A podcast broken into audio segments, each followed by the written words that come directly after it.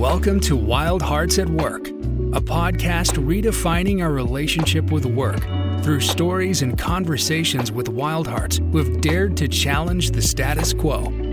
And now, here's your host, Melissa Boggs.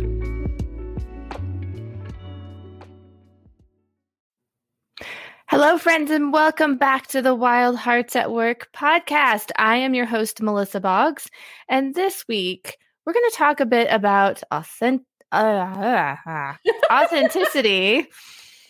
How about that for being authentic? We're going to talk about authenticity. We're going to talk about psychological safety and who knows what else with my incredible guest, Allison Pollard. Allison, welcome to the podcast. Hi, thanks for having me. Hello. So, Allison, you are the technical director for Improving.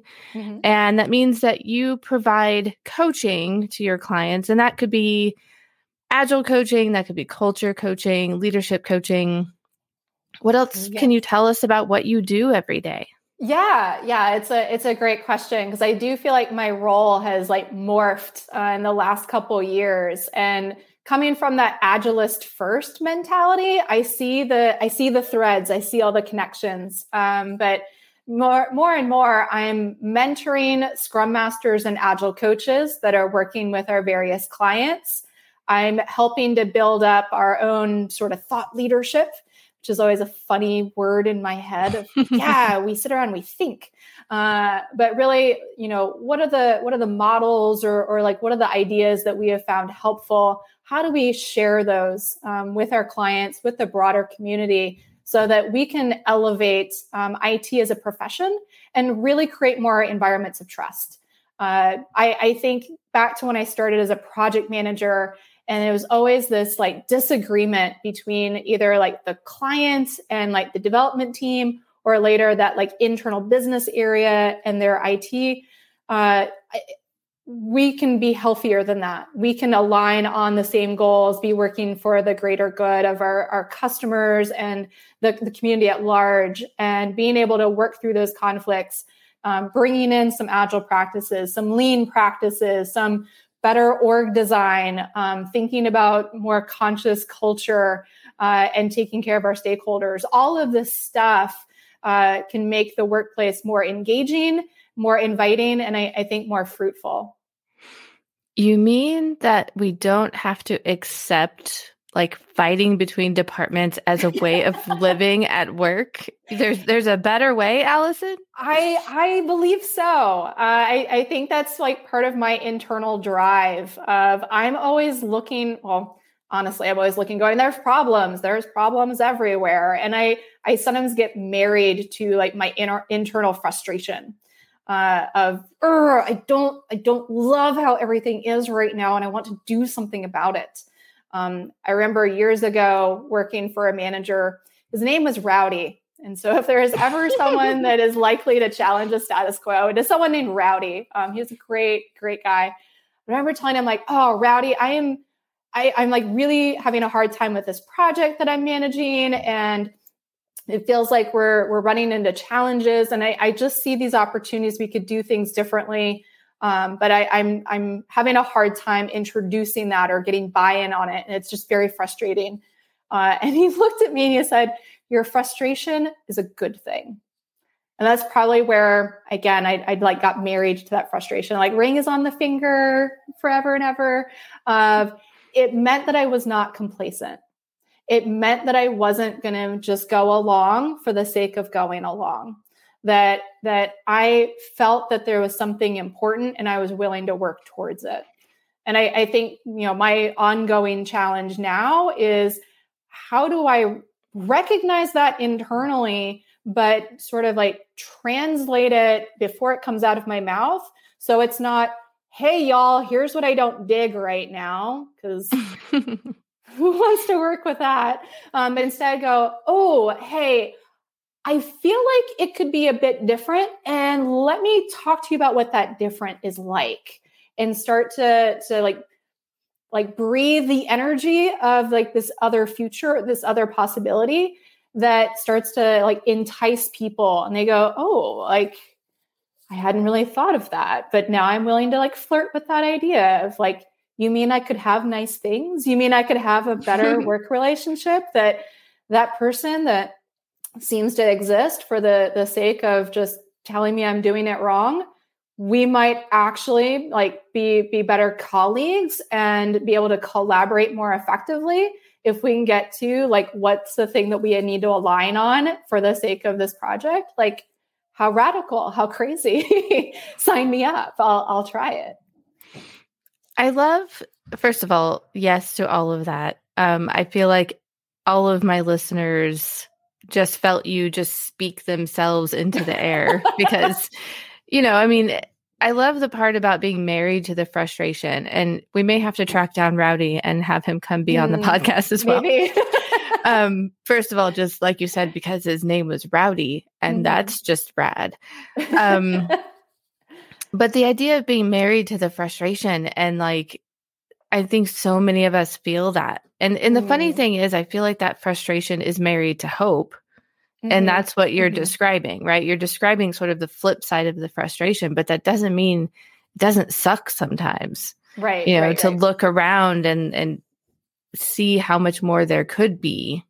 Um, but I love how you described the action of taking that frustration and flipping it into hope and into opportunity. Yes. Yeah, and and because I know um I I feel like you know one if, if you can find like what's that dream behind the complaint? Like what what is that vision? What is that you know sense of purpose or like some values that you're wanting to live? Like what is that alternative thing? Um, i often struggle to put it into words because for me i just know of like ooh there's like the feeling that i have right now and it's like er like this is where like my incredible hulk kind of like comes in of like i want to smash some things. And i was probably like very articulate for the incredible allison hulk. smash. Allison smash right? Um versus like whoa whoa like can i find like where like where is that alternative? Like where is that other thing? And like what's it like there that I, i'm not the person that comes in and says let me tell you about agile as an environment across your organization and like there are teams and they are cross functional and they self manage and they you know collaborate and then they like blah blah blah blah blah blah. That's how it feels in my head if i tried to like spell all that out where i'm like you just lost all of the magic because i tried to go really concrete and you're like yeah like i don't know that that, that sounds all that enticing it's just like teams everywhere um, versus if if you can get to a sense of uh, you know, imagine that that people come in and and they're like ready for work. Like they're engaged, they know what the mission is, they know what the purpose is. They are using their strengths. They are getting challenged by their teammates of like, let's find the best way, let's find different ways. You know, how can I help you to grow? uh, so that you know next week you're going to be a better player than you are right now because the the things that we're working through in this moment like some of that starts to feel kind of compelling I would work there i totally work there well and i think what you're saying is there's a storytelling component to all of this right yes. that when you're that corporate rebel if you will mm-hmm. that the way to see through that the way to flip the frustration to hope isn't by beating people over the head with, you know, a to-do list. Right, right. It's it's a storytelling component. Um do you find that that's easy to do for you or do you find that it's it's a struggle? Um I it's it's funny. So like you you invited me to the podcast and i went into like ooh what stories should i tell? I feel like i should do some homework around this you know like you know let me get familiar with the podcast um, since it's fairly new. Let me listen to some episodes get a feel for it. And then what do i think is going to be best for your audience here? Uh, so i was going to be a really good student around this. Um, and i i just so happened to have a conversation with my coach um, after I listened to your trailer and I, I think one of the episodes, and I was like, oh my gosh, like I don't know how Melissa did it, but she is like tapped straight into a thing that I'm just loving. This like wild hearts at work. These are my people. Like let's challenge some status quo. Let's let's be more authentic. Let's be more human. And and man, like I I'm going to have to like really consider like what am I going to bring into this cuz I'm just scared of what unfiltered hell is going to come out of my mouth and what the repercussions are going to be. And this is where my coach is like super smart. He goes, "Pause. That right there. What did you just say?" And I said, "Well, what unfiltered hell is going to come out of my mouth and what are the repercussions? Like this thing's going to be on the internet. People are going to listen to it. Oh my god." He goes, "That's why people don't challenge the status quo." Whoa. Say that again. Say that one more time. That that concern right there. That is why people do not challenge the status quo. Wow. So that's the power of coaching, like right there. it's the it's the like one thing that just kind of like knocks you back, and you go, "Whoa, I." All right, so I will not be doing my homework. I will not be as good of a student. I will make sure that I show up with my glass of water, with my my, you know, whatever I, I need just to be myself. So today it was like, hey, I, I tried to dry my hair and make it look kind of nice, even though I haven't had a haircut in many, many weeks. So I can be more me. Well, I'm sure you don't need to hear this because your coach helped you get there, but we love unfiltered hell on this podcast. so bring the pain, Allison. right, Um, right. But I'm wondering, can we dig into that a little bit? Like, what were you afraid sure. of? Um, I mean, especially working with external clients, there's always that sense of like, ooh, am I about to like tell a story that like like I'm not I'm not clear on the the potential and the good that I see in the people that I'm working with and how they are trying like I, I think it's very easy to to tell stories of like, let me tell you about people that are doing it wrong. And this is how it looks when they're doing it wrong. And man, they would stop doing it wrong. And then and, and and you could even get into like i feel like the, the normal sort of like consulting to like and then i came in with my cape and i rescued them. And i'm the greatest thing ever. Look at the good that i do in the world. I help people blah blah blah. Um and and ugh, it, it's just kind of like creepy and weird. Um, but this the sense that I, I could be telling stories about other people that paint them in the wrong light um, was concerning for me. Which funny, I mean, we don't know each other super well, but what I do know of you, I know you to be an empathetic and kind human. And I, I honestly can't imagine, you know, that you view people that way. Mm-hmm. Therefore, you wouldn't tell a story that way. But it's that voice in your head, like that you could do Mhm. something wrong. And Yeah. and not just you know could do something wrong but like i could step out of line and that could Mhm. follow me i mean that's what i co- kind of heard you say was like you know it's one thing to like be venting with your other coach friends at a conference in the hallway and you know that never comes up again Mhm. um but i can see that being a thing that some of us might struggle with at work like your coach Mhm. said Mhm. like if I step out of line, if I suggest something that's just totally crazy, or if I try something, yeah. you know, that that could follow me because it might not go well. Yeah, and it, it very much depends on the company. Like, you know, I, I've been working with leaders quite a bit the last couple years and and helping them be more intentional on, you know, changing some of their behaviors, empowering their people, uh, speaking more to, you know, like what are the results or like what are the outcomes? Uh, you know, what what are those like real goals? uh, that you're giving to people and not just like telling them the solutions, you know, or, or telling them how to implement something. And that's a pretty hard shift. Um, but I, I think to, you know, one workshop that I was running, it was a director and his direct reports. And this director had taken on the burden of so much of trying to think about, you know, like what are the technologies that we need to be modernizing and adopting? Like, what are the, uh, you know, umpteen stakeholders and their demands, and how do we prioritize this, and how do we grow the skills of our employees and take care of them and give them exciting work to do, and and and And through this, his direct reports grew to dislike him. It's like you are putting your finger in everything, and I'm not getting outcomes. I'm not being empowered. You're trying to solve all the world's problems at once. And, and in some cases, you might be bypassing me and going directly to my team. So, like, they're on the verge of mutiny. when it comes to this director. And so I come in, I say, Oh, all right, woof, we got some conflict. Like, let's do this. Uh, there's something that really needs to change here. It's it's ripe. Uh, it's getting overripe, if anything. Uh, and and worked with the direct reports on like what is it you really need from this director?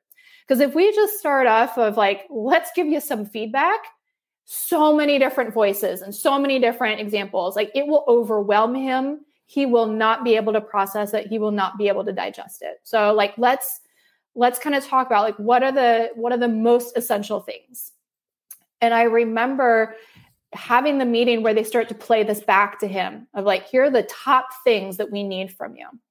And one person kind of goes out on the limb and says i need you to do this thing. And he goes where is that coming from? Give me an example of when i did not do that which was probably like the first indicator things are about to go into like dicey territory of like, tell me an example when I did not do that. She keeps going down the path of like, I want to help you understand what's at stake and why I'm asking you for this thing. Well, it it gets so contentious after a while. They, I, it's like I'm trying to slow them down. I'm trying to get them to to better hear one another and and to be able to um, find the the place of agreement. And it's it's a struggle. Uh, it ends up going into an email. And again, this this person is challenging her boss and she's doing it for his sake and hers.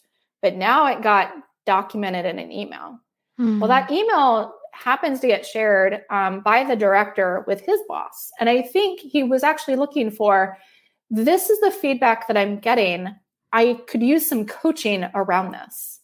Well, his boss, not knowing the context, sees his emails like, what on earth? Why is your direct report talking to you like that? And it becomes career limiting move right there for this direct report. And so it was actually having to, to like intervene in thing that I didn't even know happened originally of like, whoa, whoa, whoa, whoa. Like we cannot have this kind of interaction become a career limiting move, especially at the point where you don't even tell that person your email is being perceived as career limiting. You will never move up in this company if that's the way that you are talking to your boss. That is so uncool. That is so unsafe. But it's the like unsafe of you might as well be like walking through your organization blindfolded, hearing creepy noises and things that start to reach out to you, but you don't really know. Is, am I in an okay place? Am I about to like have someone attack me or not? It's like the weirdest haunted house sort oh. of environment I, in my head in that case when you don't get real feedback on how you're being perceived. You're not being told uh, that that people are making judgments based on you know not even seeing your behavior like firsthand necessarily, but like seeing artifacts around it. Whereas, you know, what we were very much trying to do for this team was let's just let's just embrace some radical candor you know of you know it I, I think so often when we look at feedback it's always about how do i give it? How how do i word it just so? How do i find the right time and the right setting? And if i can do this the most elegant way possible you will probably hear it and do a thing and not hate me for it and I can see you tomorrow and it'll be okay. Um, and and when I'm like starting to steer towards instead is you know one do give some consideration of like what is it that you want to say? Like what like what is so important about this for you that you want to have the conversation? Like what's at stake? You know where like what is it you want to have happen as a result of this? Um but but then two being willing to like lean in and say I'm I might not get this in just the right wording. I want us to be able to talk through it and I want to set us up for a really good second conversation if need be. Oh, if I we can that. commit to let me let me just like try and get through this however clunky but real it needs to be let's not have this be like the one and only determining conversation because I, I think when we bring that kind of high stakes into it it adds pressure on both sides. And that's where we end up with these like really sort of broken relationships or damaged relationships. Instead of this might hurt a little bit or be like really awkward or or like foreign to us uh, in this moment uh, but can we commit to letting things like settle down for a little bit and then coming back together and going so where are we now? And where like where do we think we can head now that we've processed it a little bit there's something so beautiful about the expectation of a second conversation mm. because the one, like you said, it kind of takes the pressure off that first conversation. Yeah. But it also sort of implies a continued relationship. Yes. Right. It implies that, like, I'm going to say this thing. And like you said, like really owning this, probably, I'm going to probably blow this up. Like, mm-hmm. even just telling the, like, I don't know how to say this perfectly. And so, please bear with me, bear with yeah. my own authenticity. But I have an expectation, you know, of myself and of you that this mm-hmm. relationship's going to continue. And, you know, and it also makes space for like the introverts who need to process these things internally yes. in between those two conversations. Like, I am one of those people that is not always great about being able to, in the moment, process what I've heard or even mm-hmm. what I've mm-hmm. said.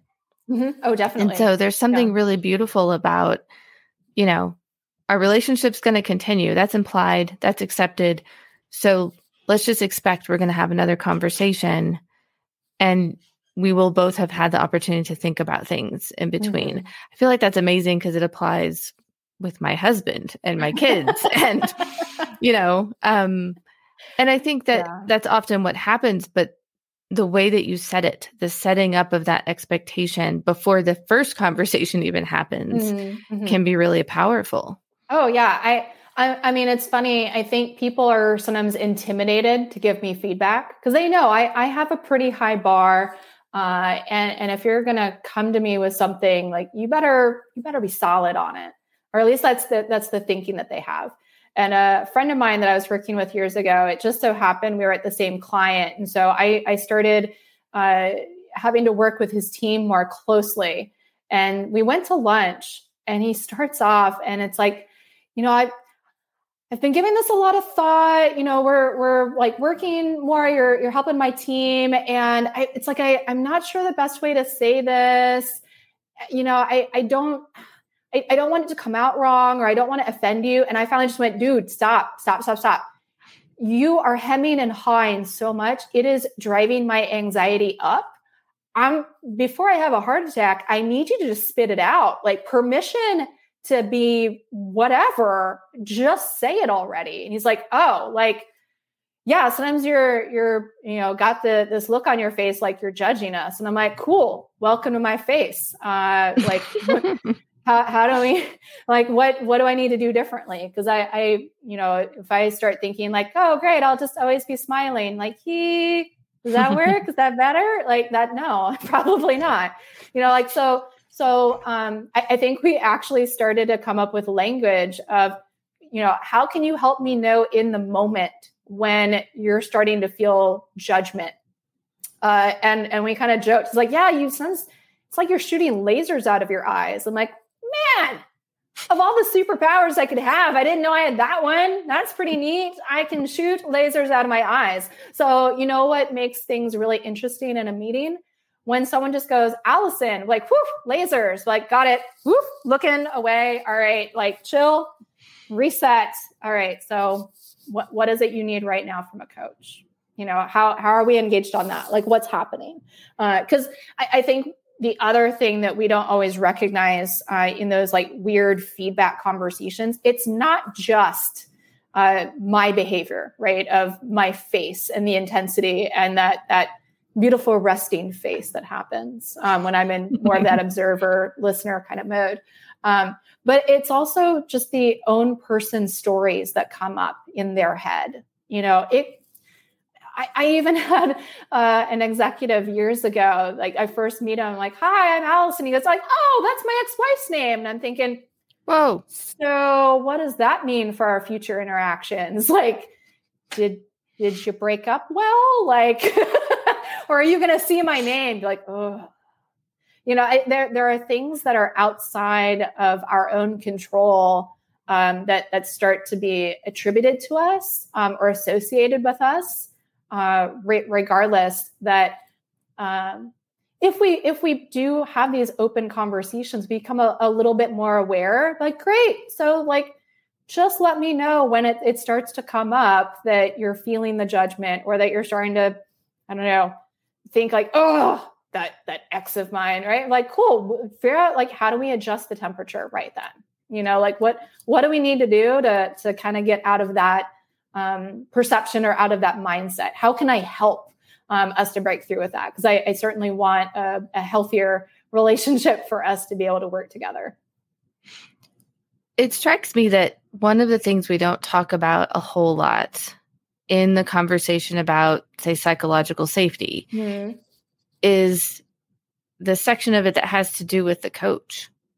And yeah. and what you just described specifically about your friend and having given you feedback even though it might have been a little clunky to get there. Mm-hmm. you then walked into conversations knowing that if you were unconsciously or subconsciously like sending a message you didn't mean to send that they had your back. Like yes. your friend already demonstrated that he would give you the feedback. Well now you have like an agreement mm-hmm. about how that will come up in the moment.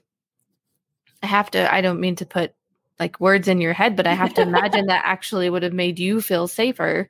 Yeah. Even doing your own job. And I don't think we talk about that a lot because there's a lot of like, I don't know, the coach is neutral, the coach is objective, but like we have our own insecurities and our own well, you know, and, and, and, even this actually came up with um, with one of my clients a couple years ago. There were a, number of us in a coaching group, uh, you know, working with different teams, working with you know different leaders, different stakeholders, um, and in some cases, it it felt like it was unsafe for coaching.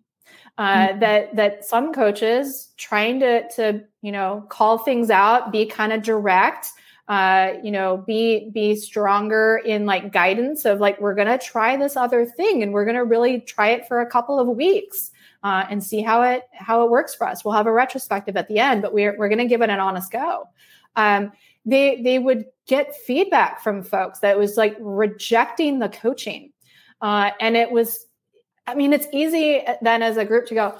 It is not psychologically safe for coaching. And like, oh, like, what do we do about this? And I'm like, I I believe that yes, there needs to be psychological safety for coaching in order for us to be able to challenge, in order to, and, and say even like maybe not just like challenge, but even just reflect back, you know, our experiences or what it is that we're seeing um, or what we're hearing so that it, it becomes that mirror for people to, to do something with.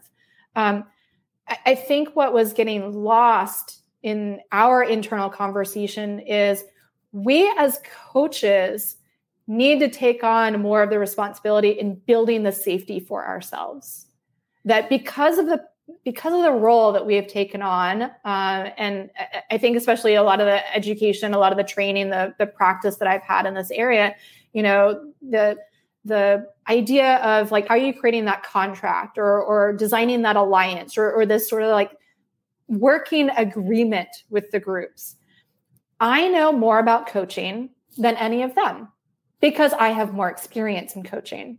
I've been a coach for many, many years. I work with a coach as a client for many, many years. I have gone through multiple coaching programs. I have coached, coach, coach, coach, coach, coach, coach, all the things it feels like.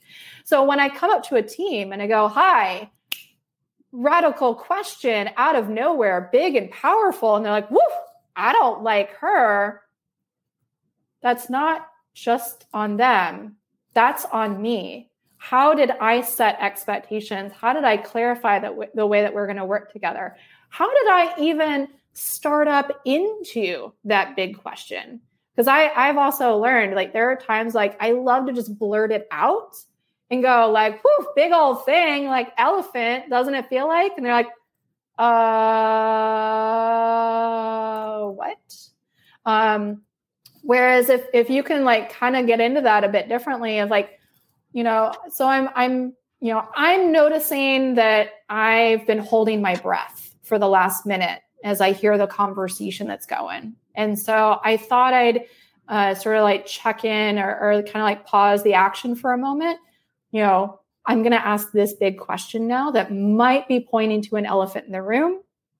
Is that an elephant in the room? Is that the right elephant? Did I name it appropriately? It, it becomes a bit softer and a bit easier for people to work with if you can find the way of introducing, of like giving yourself that runway um, when you're, I don't know, bringing up unusual conversations, because that's part of the thing that we do. Yeah. And, you know, I think about our listeners who maybe aren't, you know, quote unquote professional coaches, mm. but are these, you know, antsy people who see the same things that we see. And I think what you just described was first, you kind of described the impact that that moment was having on you. Yes. Right. You said, I held my breath. I've been holding my breath for the last minute. Mm. And that's kind of telling the people that you're speaking to that something that just happened was having an impact on me. So it's mm-hmm, not, mm-hmm. I'm just like, you know, coming at you with something. yeah, um, yeah. That that one's been um I feel like the the easiest way and and, and again of like I'm I'm taking some responsibility. I'm going to share my personal experience or like my personal impact. Um cuz while I could do of like so I noticed when so and so was talking, you know, some folks started to look away. Well, that that now puts a, a, light on maybe the person that had been talking and those that had been looking away, and it, it becomes like really edgy and like really kind of awkward. Of like, she just called me out, but didn't really like call me out. Like, oh God, what happens now?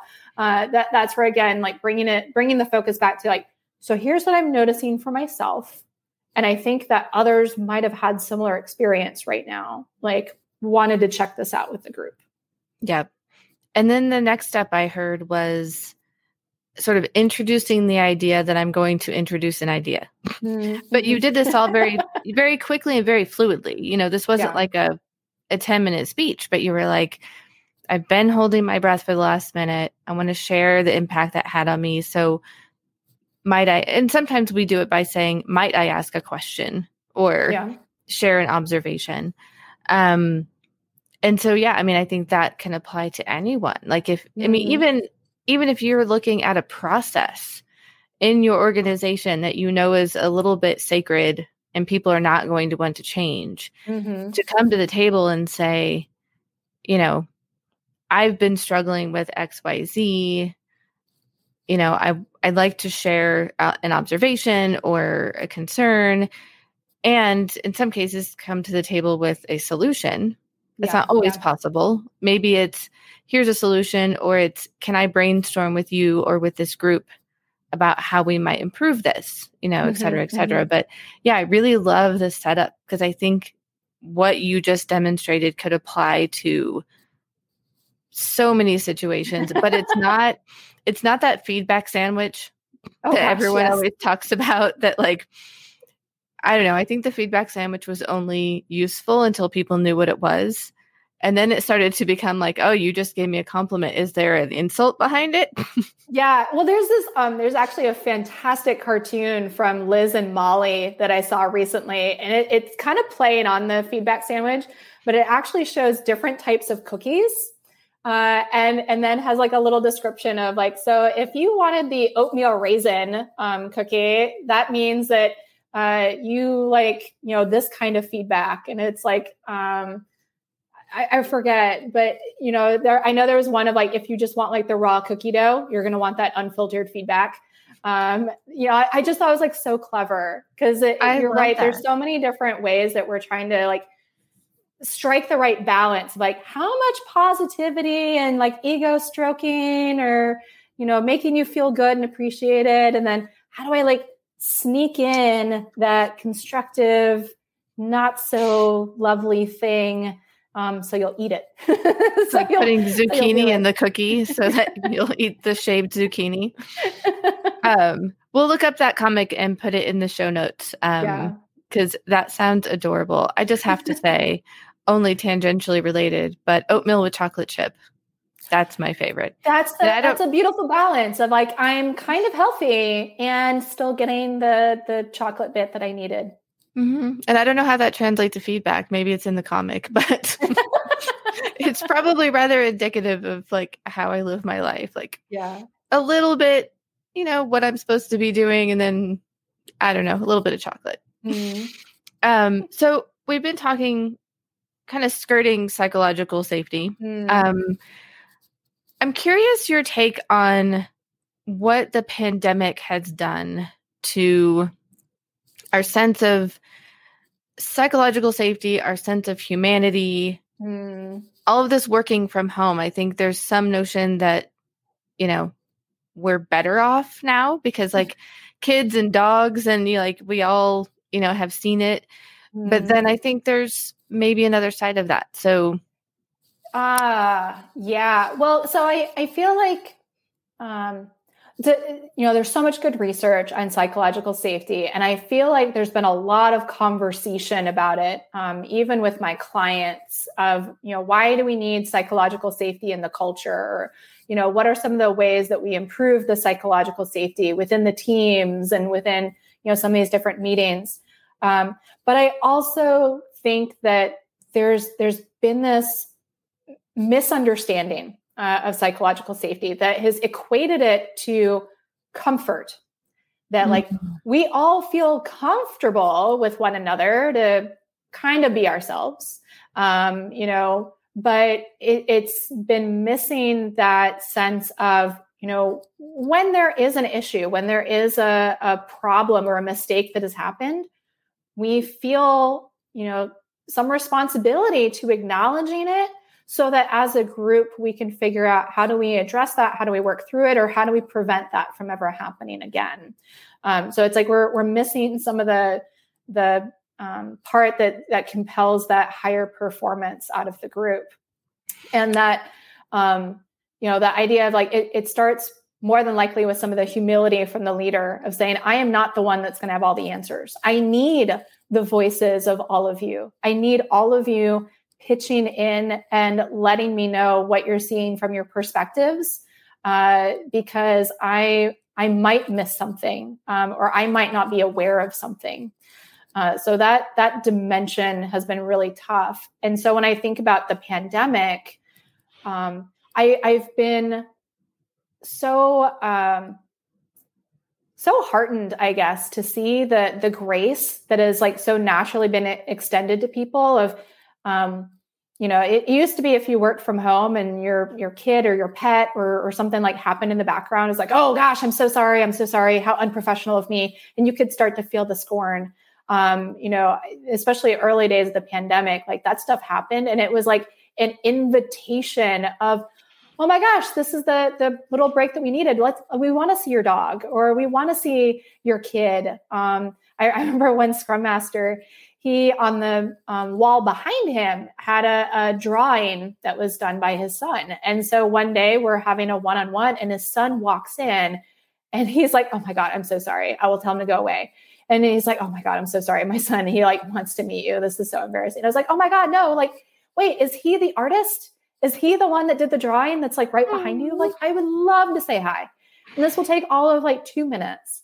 I'm like, how cool to just like enjoy two minutes, you know, of you you've done something that your dad is very proud of and it hangs right behind him and he gets to see it in his video for hour after hour after hour you know as he's probably on like all these calls all these meetings um but like how how neat is it to see that that relationship is being like brought into uh, this different setting that we have professionally. So like some of that that like dropping of the boundaries, I, I think was kind of cool. You're seeing more human empathy, uh, you know, just very naturally um, show up. Um, I, I do think there is still some some weirdness. Uh, you know, I, I, feel like some organizations still struggle like the expectation of video uh, that I, I have read just enough that I I feel empathy in ways of if you don't want to be on video, I'm okay with that. Like I let's just kind of talk through it and then, you know, how would I know uh, you know, if, if you're getting the the things that you need to participate, um, if you're able to follow along, or if you're able to get your voice in, because we we might not be able to pick up on body language, obviously. Um, that if you know, many women are are finding themselves in situations where they are more likely to be working in dining rooms or common areas of their house. They might not have the home office um, that some of us do. And so they they might be more self-aware of the distractions around them whether that's you know the dishes or the laundry or kids or pets or any number of things that could be going on in their household. Um, i also know as a woman i feel silly but i'm like yeah i still put on makeup and i still worry about my hair uh, there there are days that i will definitely show up like yep that's my hair in a top knot and yeah it's probably not super duper obvious, but yes, I'm wearing my workout t-shirt because I'm gonna go and you know try and take a walk outside later, um, or I might even be you know getting some exercise, uh, you know doing some Pilates after work. Um, but I also know that that women tend to be judged on their appearances, and so we are sometimes mindful of if it's a bad hair day, it might not seem so um, safe or so natural in in my organization to show that on camera. People might not be so accepting of that, and I, I think that's unfortunate. So I, while there's greater awareness of psychological safety, I think we um, we don't always recognize where privilege is um, coming into play and how do we continue to, to extend psychological safety to those um, that have needs other than what we personally need Absolutely. I was thinking about when you first started started talking about psychological safety and the leader, you know, being vulnerable and saying I don't have all the answers. I think mm. it is also really powerful when that leader can say all of those things, you know, are necessary for psychological safety. Mm. And to explicitly say it is not a career limiting move to turn off your camera you know, I mean, the, the leaders that are self aware enough, aware of their position of power, mm-hmm. and and aware of like, you can't just say, "Hey, everything's fine here. Don't worry." Period. Like, yeah, yeah, yeah. it's not enough, you know. But to be really explicit about, to be really explicit about boundaries. Like mm-hmm. maybe it's like, listen, it's okay to be camera off for X, Y, and Z. Um, but just you know, be prepared, be okay, be ready to be on camera for our team meeting or mm-hmm. whatever it might be. Um, there's so many articles out right now about how do leaders deal with you know hybrid and how yeah. do leaders deal with the future of work and i think ultimately if they could just be really aware and explicit about boundaries mm. and continue to explore those boundaries like maybe yes. maybe it was necessary to be camera on for a certain amount of time and we're just assuming that that you know continues. Right. But putting in those moments of checking with themselves and with their teams about what's necessary right now. And I, you know, I, I feel like my boundaries have like certainly changed, uh, you know, over the last however many months. You know, it used to be that I would be at work all day, come home, and I was more than happy to be on my laptop reading a bunch of blogs, checking emails, responding to things, uh, you know, maybe doing some writing on the weekends. And I very quickly realized like I can't, I cannot be at my device that much. It is going to make me physically sick. Uh, so the first boundary was like, cool no computer after um, dinner time and, and not on the weekends. And even that flexed a little bit depending on, you know, if I needed to collaborate with somebody and those were the only available times. But then I had to kind of impose a different boundary of like, so then how do I make up for that? How do I get my time to go for walks and get some fresh air? Or, you know, what does it mean to try to stay connected with friends uh, and family you know during you know quarantining and, and all of that um, I, I, think for me i've recognized like there are some boundaries that uh, it's like they're so common practice. I could easily put those in place and enforce them, and, and no one would think much of it. But I don't know that it would really be serving me or the relationships that I'm in all that well. It would just be commonplace. Like um, this sounds kind of silly, uh, but I, I I don't worry when people are late to meetings. I am super chill nowadays. Of like, oh hey, cool, you made it. Like, you okay? Like, did you were you able to get the break that you needed between like whatever you just came from and like us right now? You know, like let's just kind of check in. Like, so how are things? Like, did or do you need to like catch your breath? Do you need to set something aside? Uh, you know, like what's what's top of mind? You know, yesterday I was supposed to be collaborating with someone um, on a on a project that we're working on, and you know, first well, one, she was a little bit late. Uh, and, you know, I, I, did end up messaging her of like, hey, like, do you still have time to meet now? Of like, it's totally cool if you don't, but I just thought I'd like check in. So she shows up. She's like, I am so sorry. Uh, you know, I, I got wrapped up in something else. I know last time we said I was going to do this action item. I have not done it. Um, this other thing kind of like fell on my plate. And I'm like, cool. Um, this is going to sound super weird. I'm like, congratulations, you practiced accountability. Like, yeah, like who gets to celebrate that someone just owned up that they did not follow through on stuff? And I'm like, awesome. I'm totally okay with that. Like, sounds like you've got a lot going on. I totally understand. You are a lot going on person right now. Like, you do a lot of things for a lot of different people. So let's talk about like, what is it that you need right now? It sounds like there's something else that's like really pressing of like, okay, so let's look at when can we um, kind of talk about the thing that we needed to work on. Don't worry about it. Like it, yeah, it can totally happen like later on this week. Now, for the thing that you've got that's pressing right now, how can I help you with that? How can I support you with that? Like you just, you still got 30 minutes. You just talk out. What is the approach that you're about to take on this thing that just got dropped in your lap? Yep, I'm your sounding board. I'll help you think through it. You've got this. Like that, that's the thing that you need right now. Um, it is incredibly unusual uh, to to be that person that says, you know what, I just want to know that I'm present in the moment, uh, that I I'm doing what I can to take care of some of these folks um, that I'm choosing to spend time with, and even if even if I don't get to spend all the time, that they show up late or they need to leave early or maybe they don't even appear, you just kind of go like, I hope all is well with you. Um, I, I'm not to be the the we said this is the time box and where are you? And agitated agitated we have a thing to do. Because um, it i don't want that agitation in myself. That does not serve me very well. My calendar has changed so many times. Um, I, I think actually melissa like you and i had to go back and forth on the scheduling of the podcast even. Like calendars are just not as stable as they used to be.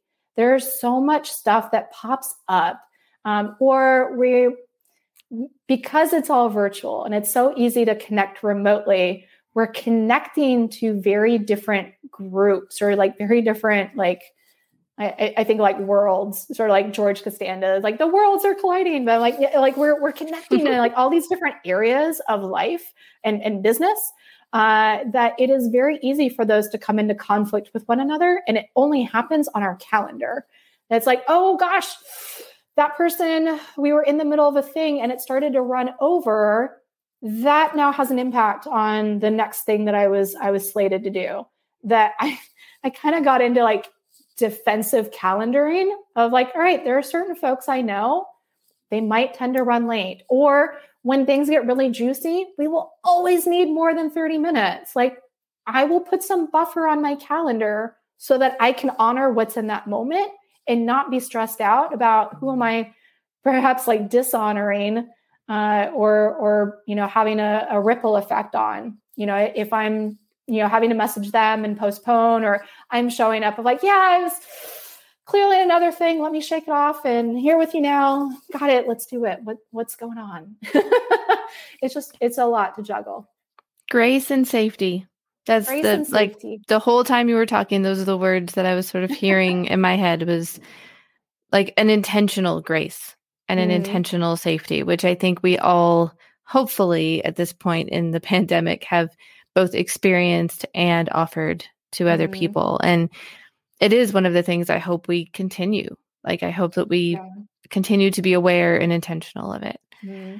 Um, well, as we get toward wrapping up, um, I love asking folks two quick questions uh, to wrap up the podcast. One. When you hear the phrase wild hearts, what is it that comes to mind for you? Wild hearts at work. what is it that comes to mind for you? Um, oh man, that's a good question. Um, because there, there's the, the, the wild in, implies like a, a, certain like rawness or um I was I was thinking like savage in a way, but that hey. that's kind of out there.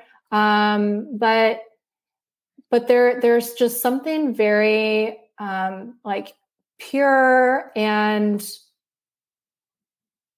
I'm to go with raw again. Like there's just something kind of edgy about this.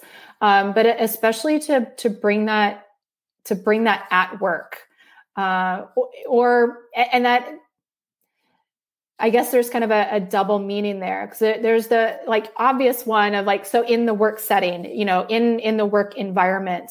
Um, but for me there's also this like secondary of like no like use that as the fuel.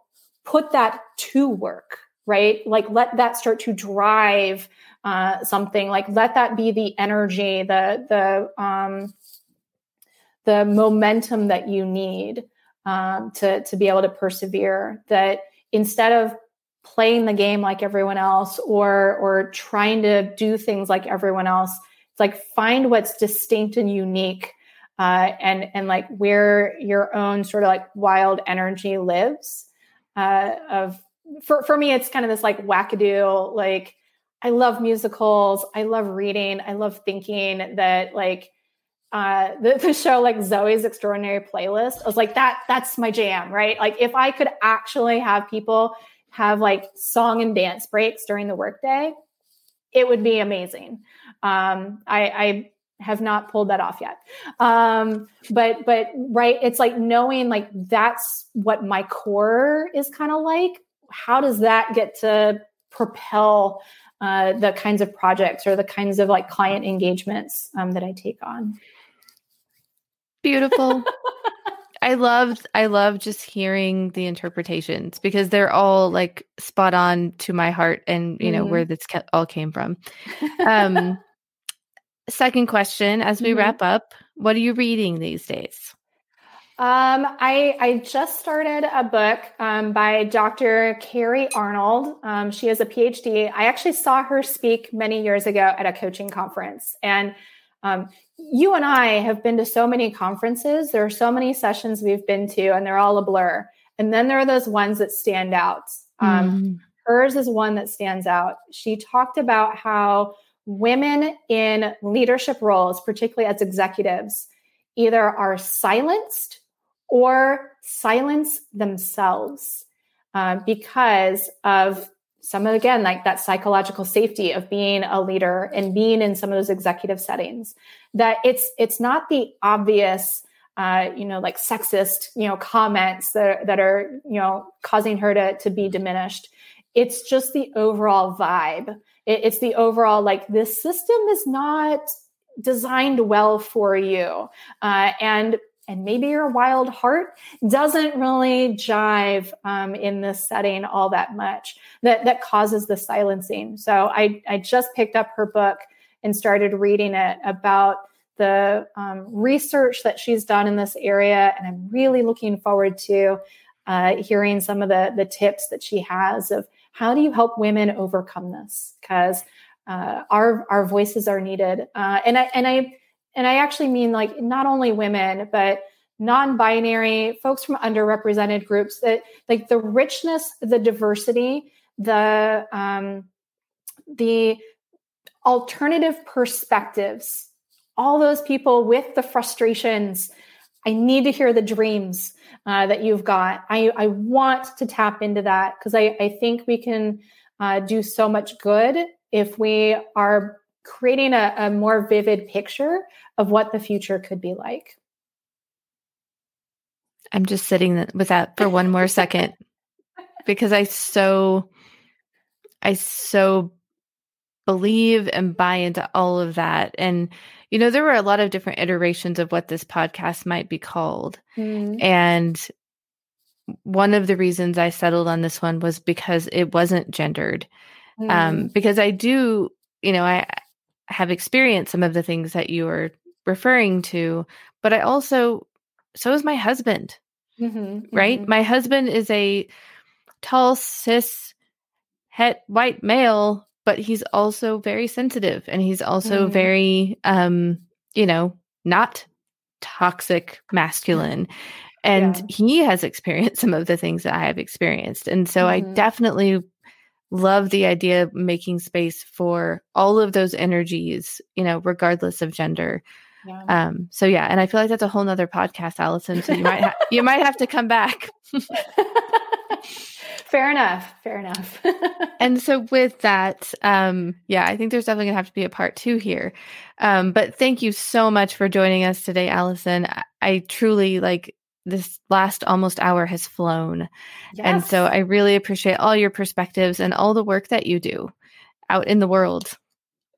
Well, thank you. Thank you. I'm I'm excited to see what comes out of this unfiltered heaven that we've created perhaps oh. and and the repercussions of it. I love it. We have now flipped the script from unfiltered hell to unfiltered heaven. There we go. And with that, friends, listeners, thank you so much for joining us on this week of Wild Hearts at Work. As always, like, subscribe, share with your friends, share on social media. And if you're interested in supporting the podcast, we do now have a Patreon in which you can join at different levels and you know get some behind the the scenes there's even merch which i said last time is like super weird um but regardless uh, the most thing the most that you can give in support is showing up and listening and sharing so thank you so much for being here and until next time dear hearts stay wild Thanks for joining us for this episode of Wild Hearts at Work. If you enjoyed this episode, please subscribe and share. For more resources and to connect with Melissa, visit melissaboggs.com. Also, if you or someone you know is doing great work in a wild way, get in touch about being a guest on the show. Until next time.